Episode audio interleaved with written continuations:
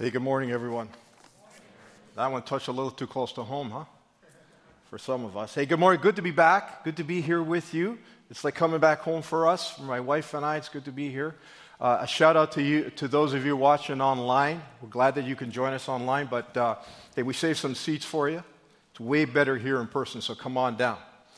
Uh, we're going to be in Psalm 73 this morning. So fire up your apps, load up Psalm 73, or maybe just like me, you're you know, old school, and you can get your Bible and you turn to Psalm 73. We're going to go through each one of those verses today and refocusing. May, may the Lord help us to refocus back on Him, back on God. You know, it, it is said that the average person spends about 80 years on this earth, give or take. And, and on average, we spend about 26 of those years sleeping.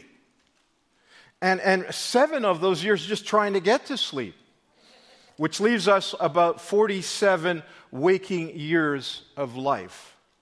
And in the context of those years, on any given day, apparently we think as many as 50,000 thoughts per day. Don't ask me how they measure that, but so be it. And in fact, about, we make about, on average, 200 choices every day. Why does that matter? Well, because, you know, we really are what we think. We're so influenced by those thoughts, right? The, in fact, in the book of Proverbs, it says, As a man thinks, so shall he be. So we're really, we really are what we think, and we're influenced, those thoughts, greatly influenced by people around us and by our surroundings, by our circumstance. We've known that full well these last number of months. What has it been? 16 years? Oh, no, no, I know it's 16 months. It just feels like 16 years these last number of months. So we're influenced by our surroundings. And what often happens, as was illustrated on that video, we begin to make comparisons.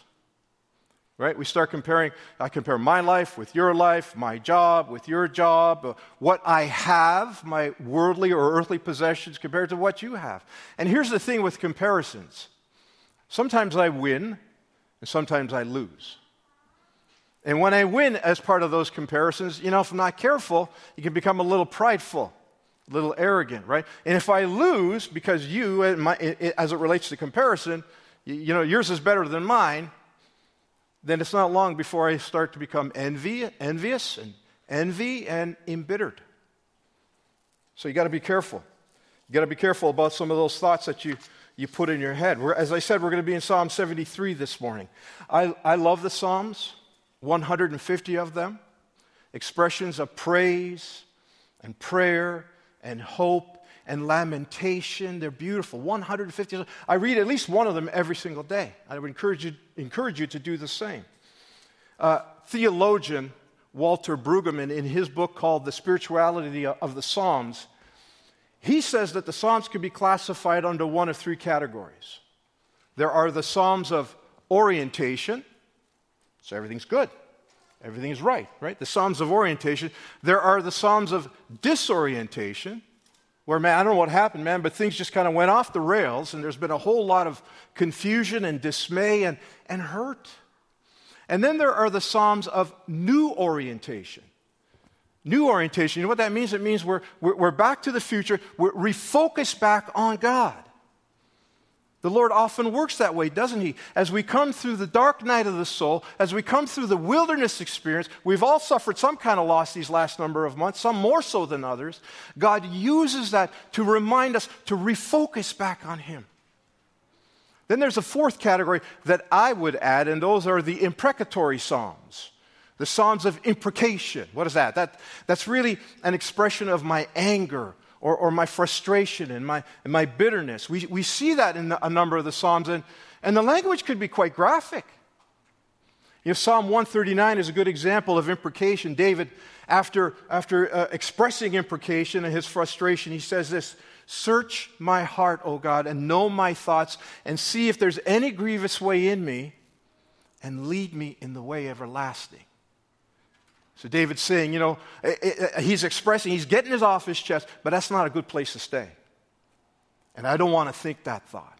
I don't want to live in that way. So lead me, God. So why is that important? Because we're going to see elements of all four of those things today in Psalm 73 orientation, disorientation, new orientation, and even expressions of frustration or bitterness and anger. So, who, who writes this song? Asaph. Asaph writes this psalm, right? And he, and he talks about, in the psalm, he talks about being envious. And the Bible warns us, folks, the Bible warns us a number of occasions on, on envy and the danger of being envy. In fact, in Proverbs 14, verse 30, it says, A tranquil heart gives life to the flesh, but envy makes the bones rot. Man, I just love that. God just gets right to the heart of the matter, right? And God's basically saying, if you do this, you're going to, you're going to inflict a whole lot of pain on yourself. And then in, in, Proverbs 23, verse 17, the, the Word of God says, Let not your heart envy sinners, but continue in the fear of the Lord all the day. So God gives us some pretty explicit warnings on envy and, and to be careful about being envious. And we're going to see that today. So, again, who is this guy, Asaph? As we establish our context, Asaph, he was one of the Levites. He was assigned by King David to be to be a worship leader in the tabernacle. In fact, 1 uh, Chronicles 16, verse 37 says David left Asaph and his brothers in the tent, in the tabernacle, before the ark of the Lord to minister regularly before the ark as each day required. So he, so, so he had a lot of responsibility here. And, and as a footnote, folks, as a footnote, worship is not just the beautiful songs that we sing here on a Sunday.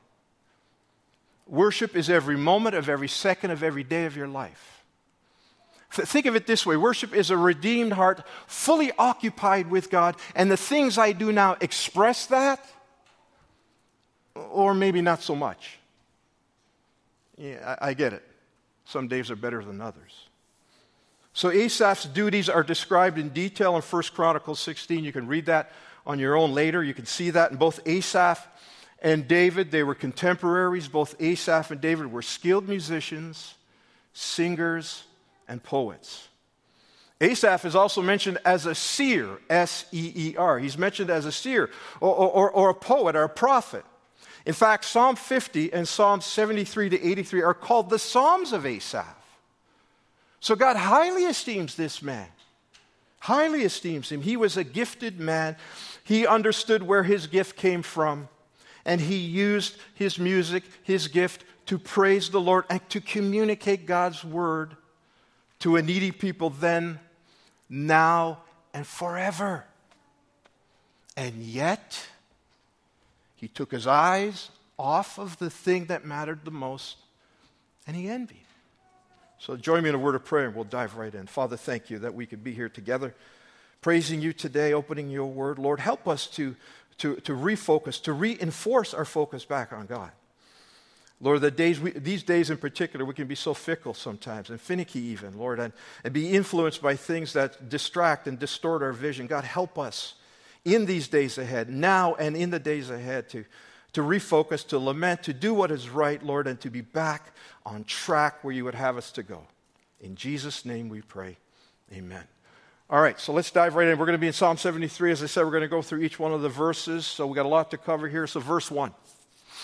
Verse 1. And before we go into verse 1, by the way, in verse 1, Asaph is making a declaration. Verse 1 is packed with theological truth. If we don't really understand verse 1, then the rest of the psalm is going to be even harder to come to terms with. So we got to understand verse 1 before we go to the rest. He says, Truly, Asaph says, Truly, you can take this to the bank, man. Truly, there is no doubt about this. God, Yahweh in heaven, is good.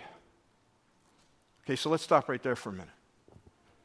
Now, I, I, don't know about you, but I can read that word good. You know, you read it, you hear about it, and you kind of just gloss right over it. You just kind of move on to the next thing because good, good, we can come to the place where good just simply means that it's not bad right? And then you just carry on, right? You kind of gloss right over it. Well, that's true.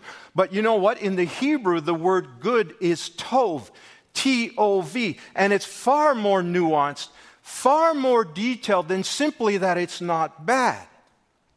The word has great meaning to it. In, in fact, when you, when you think about this, think about this, when we go back in our thoughts to Genesis chapter 1. All right, when we read about Genesis chapter 1, we see the, the seven literal 24 hour days, the creation account, and God created the heavens above, and it was good. It was Tov, and God created the earth and the, animals on, on, on the earth, and the birds in the air, and the, the fish in the sea, and it was good. It was Tov. And, and God's crowning glory is man. We are, we are created as image bearers of God, and it was very good. And then we see this in Genesis 1:31. And then on the seventh day, God saw all that he had made, everything that he had made, and it was very good. Tov. So, everything God created, everything is good. All right? And, and, and, when everything is spoken into existence and accomplished, and when all the intricate harmonies work together and are formed and fashioned, God's goodness, God's glory echoes throughout all creation. And you know what? You know what? That's good. That's what Asaph has in mind here when he speaks about the truly God is good. But, but wait a minute, he makes a distinction here. He said, truly, Yahweh in heaven is good to Israel, to those who are pure in heart. Now, that's true regardless whether, whether you're, you're part of the community of God or not, whether you're part of God's covenant family or not. That's true. That's an established, he declares that truth. But he says specifically to this group, the Israel, remember Israel, those are God's covenant people entrusted with the oracles of God. Remember Abraham? Abraham was chosen by God, and, and God said to Abraham that your descendants will be as numerous as the stars in the sky and the, and the sand on the seashore, and the, and the world will be blessed from you and by you.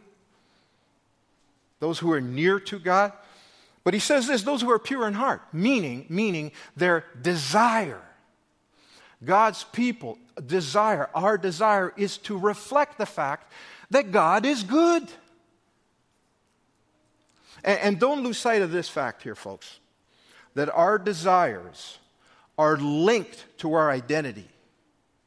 It's not the other way around. Because when our identity is linked to our desires, we get a, a, whole lot of mess, and we're seeing a whole lot of that around these days, aren't we? Because each day my desire changes. Maybe it's different today, next week, next month. And then as a result, my identity changes. So your desires are linked to your identity. And that's what Asaph is saying here. So we establish that truth. And now the rest of the psalm is going to have that much more meaning. Look what he goes on to say. Verse 2. God is good, he says. Verse 2, he says, As for me, yeah, not so much. My, fleet, my feet had almost stumbled. My steps had nearly slipped, slip sliding away. He's talking about stumbling, falling, sliding into sin. He's talking about sliding into sin. And he goes on to say this. He says, verse 3, How come, Asaph? What's up? He says, Because I was envious of the arrogant. I saw the prosperity of the wicked. You see? You see, he's focused on his surroundings and that's distorted his vision. So easy to do, man. It's so easy to do. And he says he was envious of the arrogant, those who were prideful, those, and he says specifically, I saw the prosperity of the wicked. They, they seem, it seems to be a walk in the park over here compared to all the hardships we're having over here. That's not always accurate, but that's what he's saying. He's drawing this conclusion here. You see, what's happening here is there seems to be a disconnect. Or so, he see, so he's coming to this conclusion. There's a disconnect between the Tov, the goodness of God, what we just described, and, and the world, right? The things all around them, the system of the world. The, the world makes no bones about it that it's in opposition to God and God's word and, and the Christianity. God, they're very much open and bold about that, direct opposition to God. But not only that, there seems to be certain people who have kind of camped over here, hitched their wagons over here, that are doing just fine, thank you very much. They're prospering. They seem to have, they seem to, it's, it's easy street over here. They seem to have way a lot more than, than, than we do over here, or that he does specifically, Asaph. And you know what? That's just not fair. It's a dangerous way of thinking. Because eventually, you know what happens? Not only the order, but the one who is the guarantor of the order is now in question. And you know what? That, that framework of thinking actually has a name. It's called theodicy, and it's a dangerous place to go.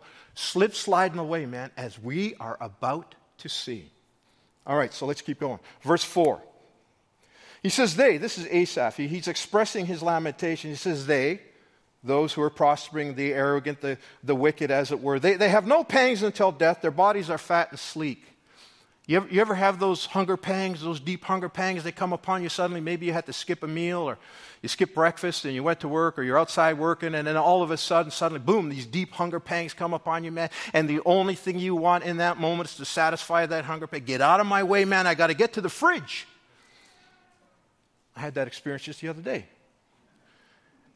So he says, they, meaning those who are prospering. That never happens to them. That's not entirely accurate, Asaph. He says their bodies are fat and sleek. In other words, they have more than enough. Look, he goes on to say in verse 5 they, they are not in trouble as others are. They are not stricken like the rest of mankind. And that is not entirely accurate, Asaph. You see, he's focusing on them, them, them, them, and it's distorting his vision. And by the way, this, this, this trouble and to be stricken, to be stricken by trouble, to be stricken means it comes upon you suddenly, just like out of the blue. It's no fault of your own. He said, That's what's happening to me and, and us over here. We are near to God, and those who, have, who were once near to God and have, have, have moved, have gone, and are far away from God, man, it, it's just, it's, just, it's, a, it's a walk in a park. Look what he goes on to say in verse 6. He says, Therefore, because of that, pride is their necklace, violence covers them as a garment. What a beautiful word picture. Pride is their necklace. Violence covers them as a garment. In one word, you know what he's describing here? In one word, it's, it's called ego. These prideful, arrogant people. And you know, when you, when you wear a piece of jewelry, a necklace or a piece of jewelry, it's not for yourself necessarily, it's so that others would see it and admire it. And Asaph is saying here of those arrogant, like that's, that's, they display their arrogance in a similar fashion. They want you to see it and they want you to admire it. Oh, and he says, by the way, violence covers them as a garment. If in so doing you get in my way, you get hurt, well, too bad, so be it. Then he goes on to say, look at verse 7. Their eyes, this group over here, their eyes swell out with fatness, their hearts overflow with follies. They see life through that lens, through their enormous egos, and they're foolish, he says. Remember what the apostle Paul says in 1 Corinthians chapter 1 verse 18? Paul says the message of the cross is foolishness to those who are perishing, but to those of us who are being saved, it is the power of God. Remember that. And he goes on to say, listen verse 8. They scoff and speak with malice. Loftily they threaten oppression. You know, they're mocking, ridiculing. Malice. Have you ever heard the expression malice aforethought? It means that's no accident. It's not accidental. It's very intentional. They do this with, with that intent in mind. And loftily they threaten oppression. And again, if you get in the way, you might get hurt, so you, you, you, better, you better step out of the way. Then he goes on to say about this group, he said, They set their mouths against the heavens, these know it alls. Their tongues strut through the earth. In fact, not only are, have they made themselves the highest authority here on earth, but apparently even higher authority than Yahweh in heaven above. It's not entirely accurate, but you see what he's doing here. He's expressing his frustrations because he's become bitter by his envy. Look, he goes on to say this in verse 10. Therefore, his people turn back to them, find no fault in them. So there's two, di- two different groups of people here that he's mentioning in verse 10 his people and them. Them, them over here, who are prospering, or so it seems, and his people. Who's his people? Remember verse 1? Truly God is good to Israel, to those who are pure at heart, whose desire is linked to their identity. Those who were once near and have now gone far away, he says that, that they've turned their back and they've gone over here, and you know what? They find no fault in them. What's the big deal? There's nothing wrong over here. And look what he says in verse 11. I love this. He says, And they say, quote, How can God know? Is there knowledge in the Most High? End quote. Quotation marks likely refer to the fact that he probably heard some of them say these very things to him. Maybe he was, he was going over and said, What are you doing? What are you doing over here? Maybe He was trying to help them, persuade them to, to set that aside. Come back. What are you doing, man? You're being foolish here. And maybe the very things, because it's in quotation marks, as they were saying to him, Asaph, don't worry about it, man. Don't sweat it. There's nothing wrong over here. In fact, you know what? God doesn't even care. Does he even know? Asaph, don't, don't sweat. Come on. You know what? Eat, drink, and be merry, man. Get your piece of the pie before it's too late. Come on, Asaph. Verse 12. He says, Behold, check this out. He says, Behold, these are the wicked, always at ease. They increase in riches. He, he's making generalizations here, isn't he? And he's exaggerating. That's not, that's not accurate, but he says this they, they increase, they're, they're always at ease, right? And, and oftentimes that is true that these, these people will increase in worldly riches at your expense if you get in the way. Verse 13, he says, All in vain have I kept my hands clean all in vain have I kept my hands clean, he goes on to say, and washed my hands in innocent, clean hands and a pure heart. And you know what he's saying? Man, it was just, it's a waste of time. It's hard work. And I'm being stricken down with troubles. And over here, look at this. Like this is not this is not adding up, he's saying, right? Remember what Solomon says in Ecclesiastes, a vanity of vanities, a chasing after the wind, or so it seems. Now that's not entirely accurate, Asaph. Why? Because look at this. Verse 14 For all the day long I have been stricken, right? That, that trouble comes upon you suddenly, no fault of my own. And look at this, and rebuked every morning. Not only is he talking about being stricken, but he's turned up the volume a little bit, and he's saying, I've been rebuked every morning. It's like I've been punished every morning.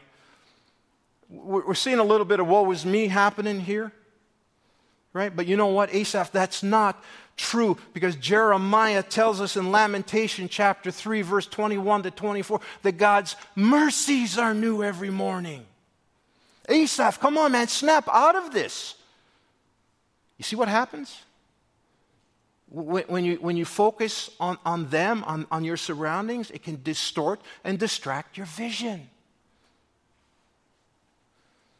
And 15, verse 15, he said, If I, if I had said, I will speak thus, I would have betrayed the generation of your children. So, you know, he, he knows enough as a leader, as one who is influencing people. That's what leadership is. Leadership is influence through relationship towards God's purposes or, or, or away from God's purposes. So he's saying, you know, if I would, if I would have just expressed my frustrations and perhaps somebody, some of the wrong people, he's, he's talking here specifically the kids, the younger ones in age, and maybe those who are, are new to the Lord, they may have heard that, and I may have influenced them away from the Lord, away from, from God. It's good to have a trusted people in your life, men or women, one or two, that you can meet with and you can express your heart and you can lament. Do that. That's good, but you don't want to stay there. Be careful to whom you share that with because you'll influence if those people are not as mature as you are, perhaps. And then 16. And I love this man, verse 16 and 17. Look at how, look at how authentic he is. You can almost hear him take a deep sigh at this. Oh, man. He says, When I thought how to understand it seemed to me like a worrisome task. You know, he's saying, man, like I was just thinking about this over and over again. I was consumed with these thoughts, and it just robbed me of my joy. Took the wind out of my sails, man. I'm, I'm just fatigued by all of this. Meaning this. And then he says, verse 17. Everything changes on verse 17. Look at this, folks. He says, until, meaning change.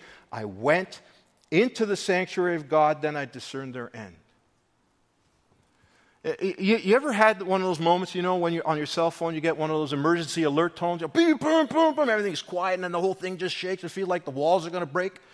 Boom, boom, boom. You know, now, Asaph doesn't have a cell phone here, but he's having his emergency alert moment. Now, he says, I can't carry on this way. I'm tired. I'm sick and tired of this. I, I don't want to be this way. And what does he do? He knows enough that he removes the distractions and where does he go? The sanctuary, into, in, into the house of the Lord, into the place the very presence of the Lord is. And he's sitting there. He's sitting, you can just picture him on his knees and maybe with tears in his eyes. And he's praying and he's calling out to God. And he says, I don't want to feel that way. I don't want to be this way. And he says, I discern their end. Those who are over here who put their hope and their desires in worldly things, their end, their destination is not going to be a good one.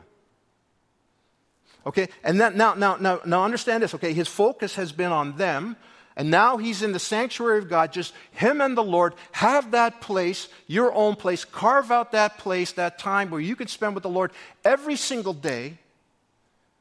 And be authentic with God and express your heart, your lamentation. Have that place. And when he's in there now, now his focus is turned from them to himself. Look at this. I, I, I. Notice, notice now the next verses. His focus removes from them to on himself.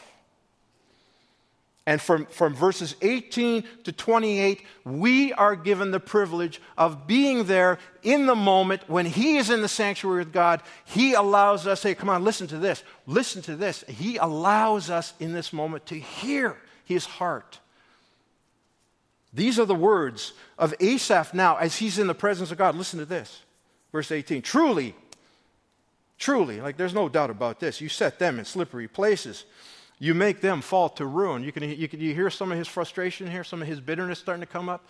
He's focusing on himself. And you know what's happening now? The cloud's starting to dissipate. Clarity's beginning to set in. But before that happens, he's got to get this off his chest. And he says this truly, you can almost, you can almost hear him express his frustration. You set them, they fall to ruin. Verse 19, how they're destroyed in a moment, swept utterly away by terrors. Right?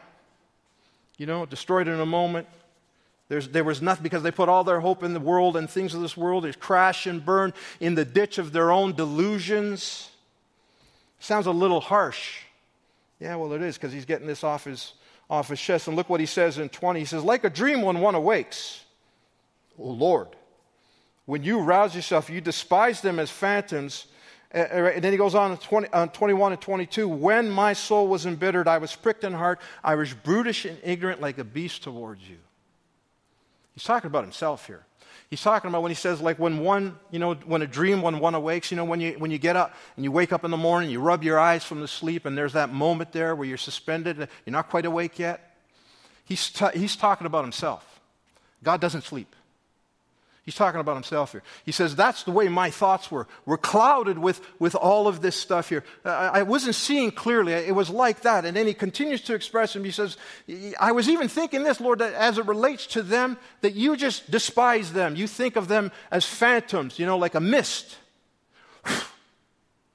here today, gone tomorrow. He says, When my soul was embittered, I, I was thinking that way. When I was pricked in heart, I was convicted.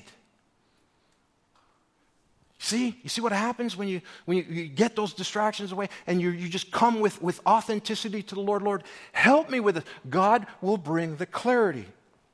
He, he even says this in 22. He says, I was brutish and ignorant, like a beast towards you. He describes himself that way. I was eh, eh, brutish and ignorant. Now, it's not ignorance that he didn't know any better. He was ignorant that he was behaving like he didn't know any better. In fact, he, he describes himself like a beast towards you, God, like, like an animal. And, and remember, animal, you know what, an animal, animals, whole purpose is just to satisfy their instinct, right? That's all they do. Uh, they don't give any thought to anything. It's instinct. Whatever their instinct does, they're, they're driven to do. Now look at this 23. Nevertheless. Praise God and thank you, God, for the nevertheless.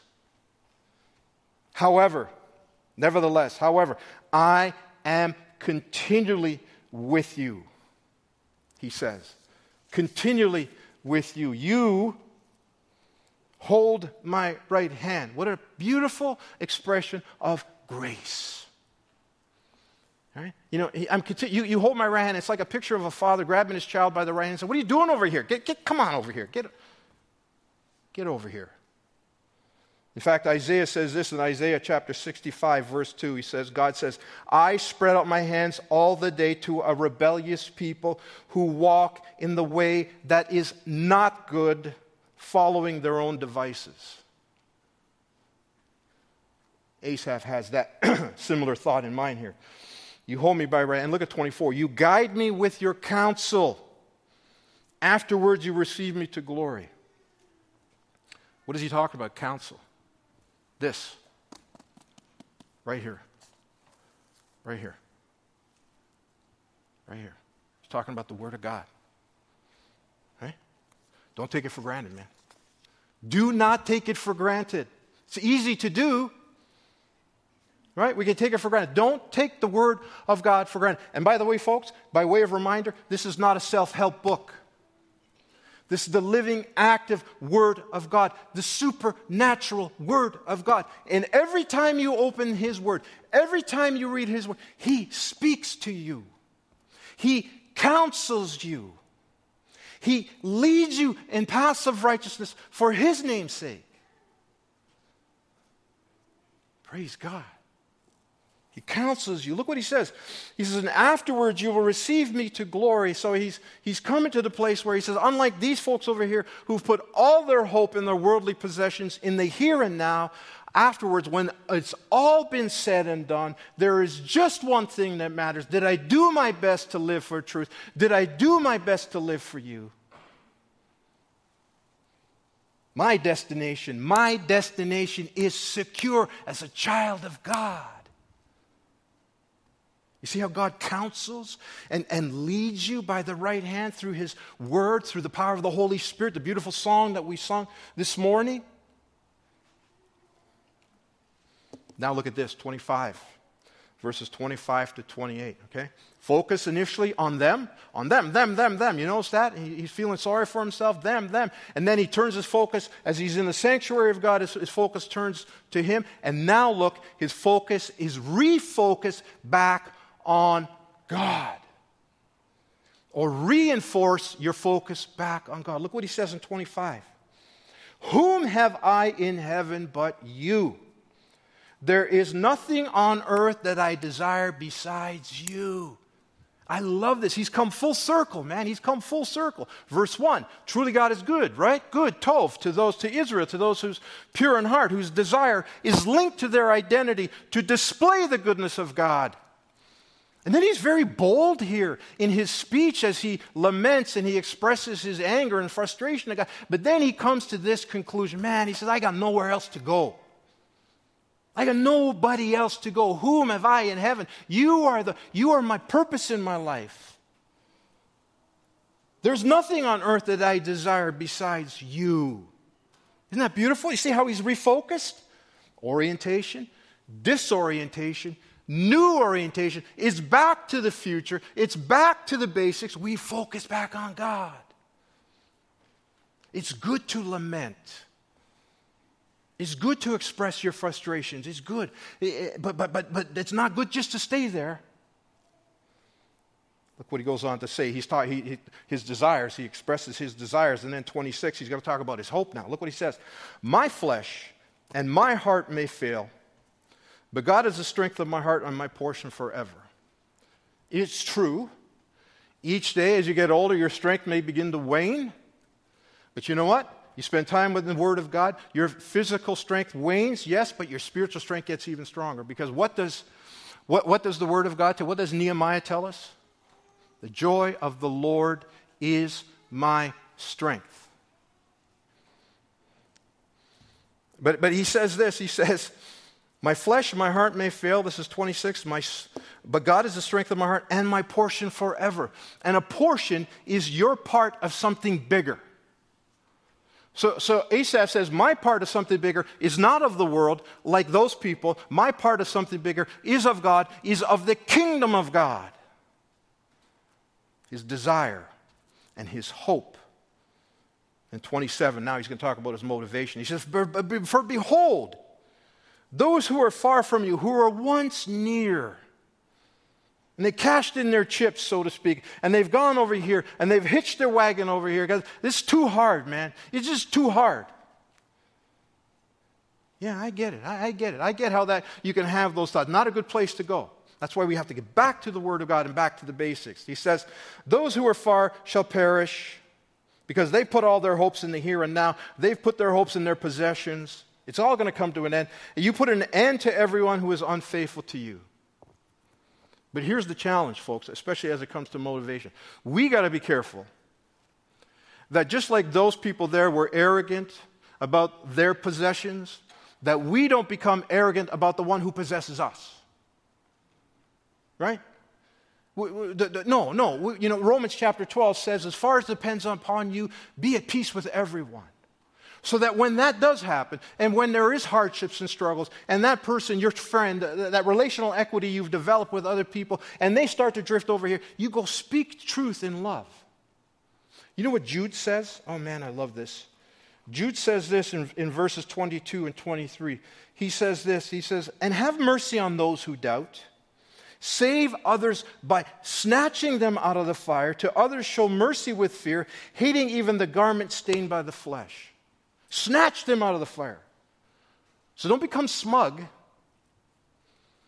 Right? You don't want to become smug about those people here. Yeah, yeah, you got it good now. You, you wait, you wait, you got what's coming to you. You wait, you'll wait. It's easy to feel that way. That's called bitter. That's what envy will do. Don't do that. You don't want to be there. So he's talking about his desire, his hope, his motivation. Look at this, verse 28. Now he's going to speak about his faith. He says, But for me, him, it's good.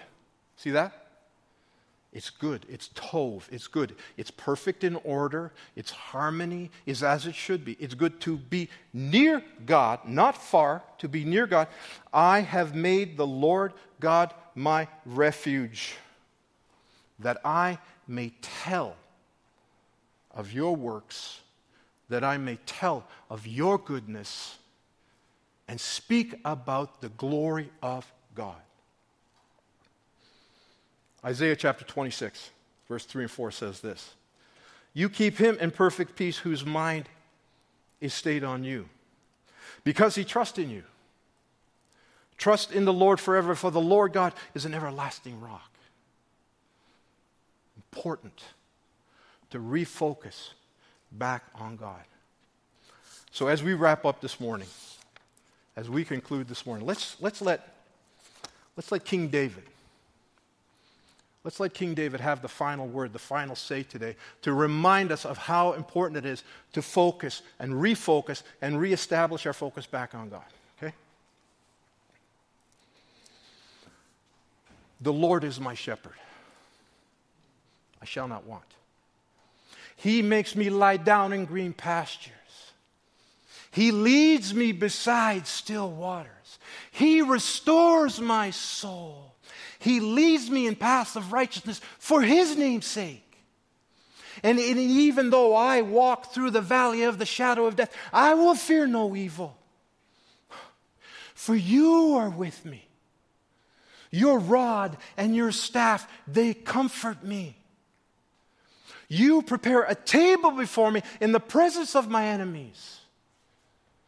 My, you anoint my head with oil, my cup overflows. And surely goodness and mercy will follow me all the days of my life, and I shall dwell in the house of the Lord forever. Psalm 23. Let me close in a word of prayer. Father, thank you yet again for the reminder from your word how important it is to keep focus, to refocus, reestablish our focus back on God.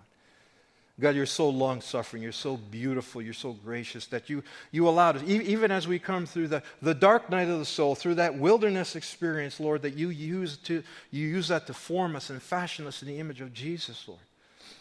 Because as Jesus said, you, you, you will do greater things than these. So, God, help us to embrace that truth today in the days ahead to look forward we lament. We call out to you, Lord, but not to stay there. No, to use that to, to, to continue to, to move us forward.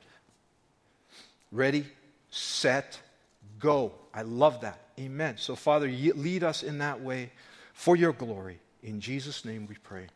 Amen.